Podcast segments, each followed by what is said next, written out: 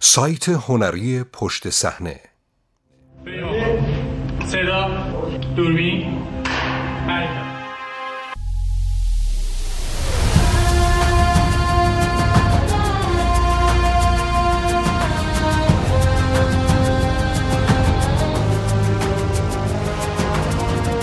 کاپیتان مارول پروپاگاندای نظامی با چاشنی فمینیسم.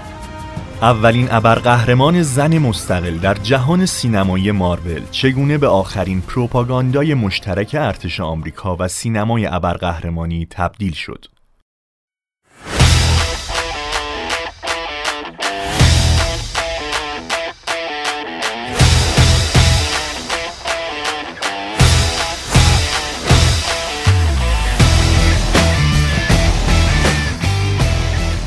کاپیتان مارول اولین هفته اکران خود را طوفانی آغاز کرد و در آمریکای شمالی 153 میلیون و در سراسر دنیا 450 میلیون فروش داشت. ستاره فیلم بری لارسون آن را فمینیستی ترین فیلم تاریخ لقب داد اما در پس این روکش خوشرنگ و لعاب و مترقی ارتباطی مشوش کننده وجود دارد روابط عمومی و ابزار پروپاگاندای ارتش به منظور سربازگیری مارول را به بازی گرفته و کاپیتان مارول صرفا جدیدترین جلوه و بروندادی است از رابطه‌ای که به دهه ها قبل باز می‌گردد. کمیک های جنگ طی جنگ جهانی دوم حکومت آمریکا کمیک های اطلاع رسانی تولید می‌کرد که مخاطبانش مردم داخل این کشور و کشورهای متفقین بودند و همزمان مارول و دیسی شروع به تولید کمیک هایی کردند که مشخصا ارتش را هدف می گرفت. اولین شماره از مجموع کمیک های کاپیتان آمریکا در سال 1941 منتشر شد. ماها پیش از آن که ایالات متحده وارد جنگ شد. در جلد این شماره کاپیتان را می‌دیدیم که وارد عمل شده و مشتی به چانه هیتلر زده است اتفاقی نیست که استوره مارول استنلی در زمان جنگ در سازمان اطلاعات ارتش ایالات متحده خدمت می کرد و تولید محتوای پروپاگاندایی را تسهیل می بخشید. همزمان جک کربی و جو سایمن خالقان کاپیتان مارول در گروه نویسندگان جنگ عضویت داشتند. گروه نویسندگان جنگ سازمانی با بودجه دولتی و با وظیفه ترویج پروپاگاندا در راستای فعالیت‌های ایالات متحده در جنگ جهانی دوم بود. از سال 1986 تا 1993 مارول کومیکس مجموعه کتاب‌های نام را منتشر و به فروش رساند. کمیکی که یکی از کهن سربازان جنگ ویتنام به ایده اش رسیده بود و آن را دبیری می کرد. این کمیک هر ماه نسخه داستانی از اتفاقات واقعی 20 سال قبلترش را بازگو می کرد. این کار به منظور کمک به بازنویسی باور عامه مردم از جنگ ویتنام صورت می گرفت. در سالهای اخیر از 2005 تا 2010 مارول برای تولید اولین نسخه از انتقام جویان جدید وارد همکاری مشترک با سرویس ارتباطات ارتش و نیروی هوایی شد این مجموعه کمیک تنها در دسترس پرسنل ارتش در عراق و افغانستان بود و به منظور حفظ روحیه خدمتی بین نیروها طراحی و تولید شده بود. دو شماره اول از این مجموعه توسط برایان بندیس نوشته شد کسی که طی بازدید از مقر سازمان اطلاعات مرکزی CIA در سال 2016 گفته است ذهنم کاملا پر شده از ایده و داستان برای ده سال آینده. ارتش و جهان سینمایی مارول. با توجه به این پیش زمینه تعجبی ندارد که بدانیم پنتاگون از نزدیک درگیر تولید فیلم های اقتباسی از کمیک های مارول بوده است.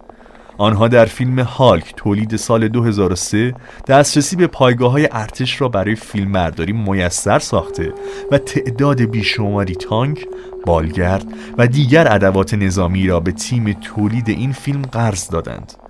در ازای این خدمات پنتاگون خواستار تغییرات گسترده‌ای در فیلمنامه این فیلم بود در مجموعی از یادداشت‌های مربوط به فیلمنامه این فیلم نیروی تفنگداران دریایی ایالات متحده به خاطر تغییرات تا حدی افراطی که از تهیه کنندگان درخواست کرده بودند عذرخواهی کردند. این تغییرات شامل حذف دیالوگی است که به آزمایش های ارتش روی انسان ها اشاره دارد. و همچنین تغییر آزمایشگاه ارتش که پدر بروس بنر آن را نابود می کند به یک آزمایشگاه معمولی پنتاگون همچنین اشاره به عملیات دست مزرعه را در این فیلم حذف کرد دست مزرعه نام عملیاتی است که طی آن ایالات متحده میلیون ها گالون آفتکش را روی زمین های زراعی ویتنام انداخت تا موجب گرسنگی چریک های ویتنامی، ویتکانگ ها و مردم عادی این کشور شود. بدون شک احتمال این امر دور از ذهن نیست که بدون حمایت پنتاگون جهان مارول نمی توانست به بزرگترین فرانشیز فیلم جهان تبدیل شود. دو فیلم اول از مجموعه مرد آهنین از کمک در مقیاس عظیم از سوی نیروی هوایی آمریکا منتفع شدند از جمله دسترسی به پایگاه های هوایی ادواردز و جنگنده هایی به ارزش میلیاردها دلار و همچنین ادواتی به عنوان وسایل نمایشی و لباس های بازیگران. برخی از اسطوره‌ای ترین صحنه های این فیلم بدون کمک ارتش خلق نمی شدند. اما حمایت ارتش از این فیلم ها بهایی نیز داشت.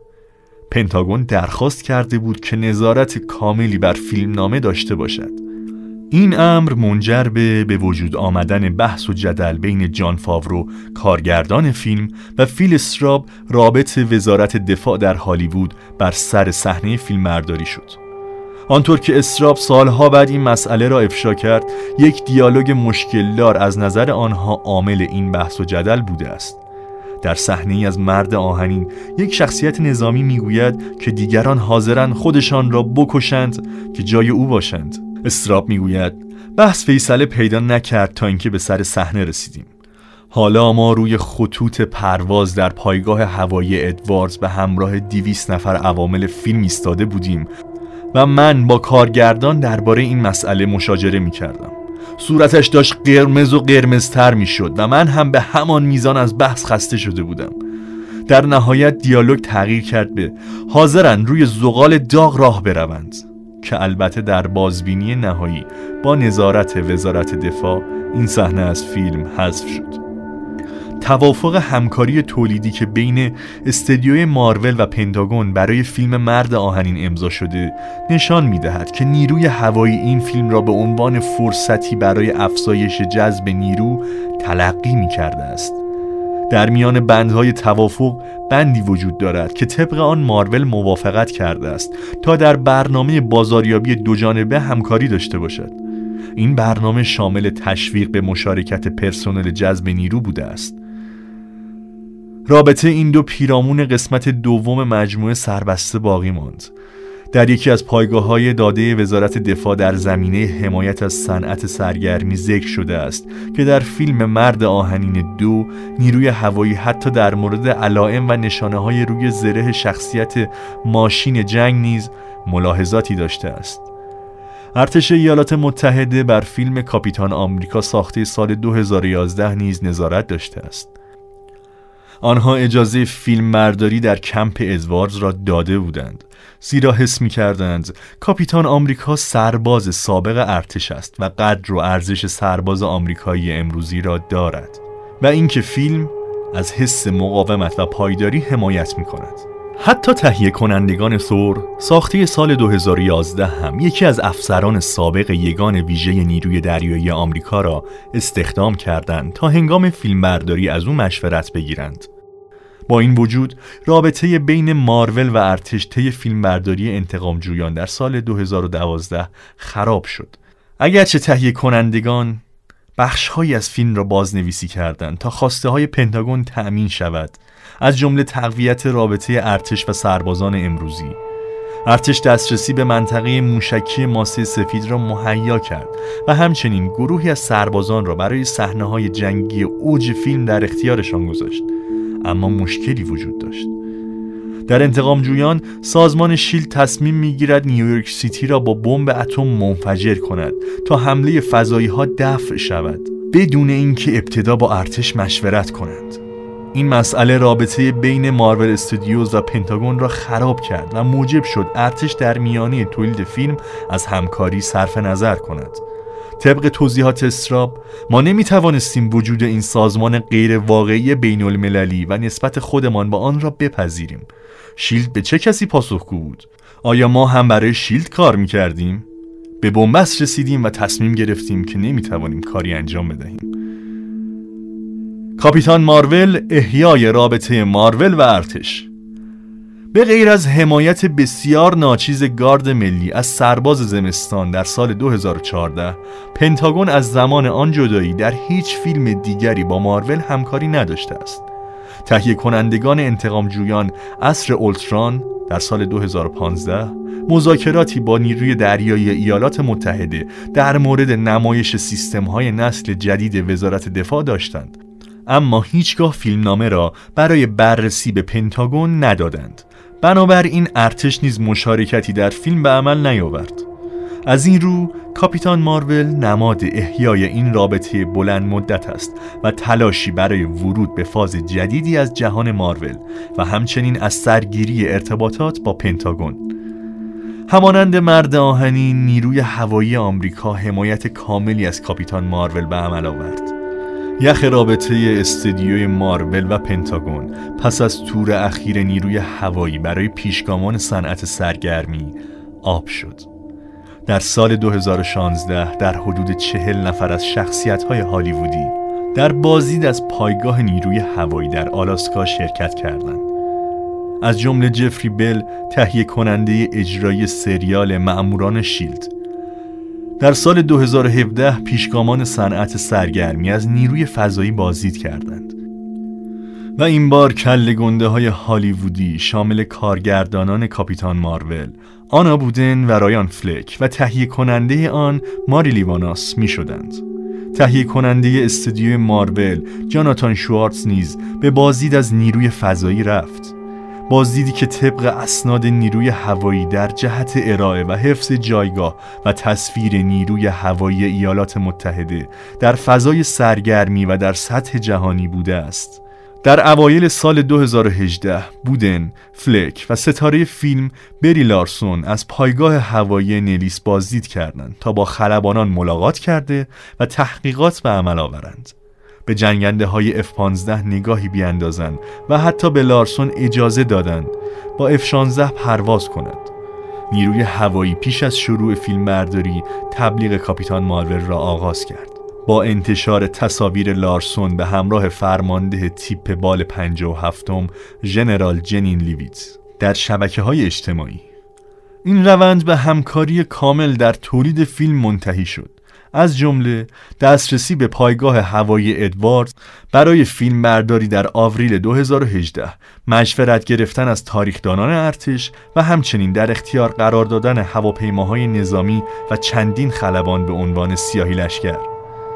حمایت تبلیغی نیروی هوایی پس از پایان فیلم برداری نیز ادامه پیدا کرد. این امر از طریق تعداد بیشماری پست در شبکه های اجتماعی و همچنین پرواز جنگنده ها در نخستین روز اکران بر فراز دیزیلند و سالن سینمایی اولین اکران فیلم رقم خورد. همچنین خلبانان زن و مرد در مراسم نخستین اکران فیلم روی فرش قرمز حضور پیدا کردند و مصاحبه کردند. ظاهرا آنها شخصیت کاپیتان مارول را ابرقهرمانی معنس که به نیروی هوایی میپیوندد به عنوان ابزاری برای جذب نیرو می‌بینند. همزمان با اکران فیلم نیروی هوایی کمپین تبلیغاتی جدیدی را برای جذب نیرو با این شعار آغاز کرد. هر قهرمان خواستگاهی دارد. ویدئوهای تبلیغاتی این کمپین در بیش از 3600 سالن سینما به نمایش گذاشته می شوند و واضح است که مخاطبان زن هدف قرار گرفتند.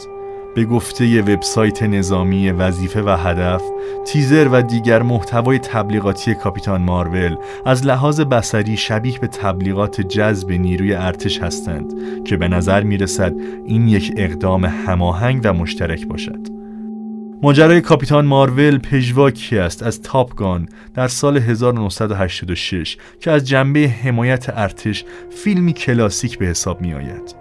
فیلمی که طبق نظر همگان جذب نیروی ارتش را بالا برد و اعتبار را به پنتاگون بازگرداند.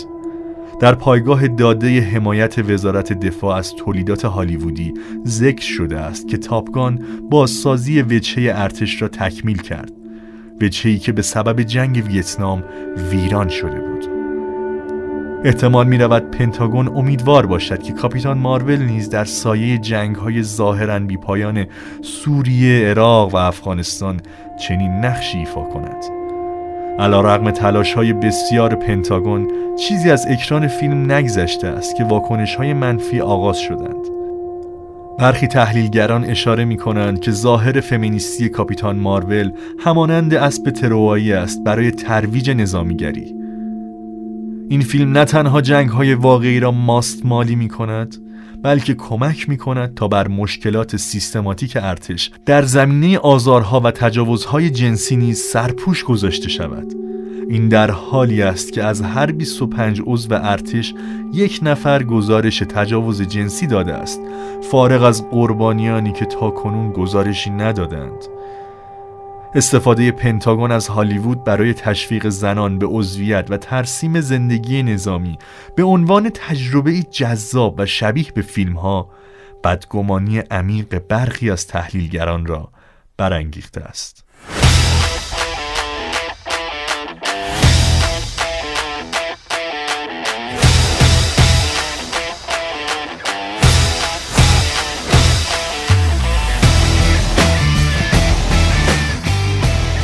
سایت هنری پشت صحنه behindthescenes.ir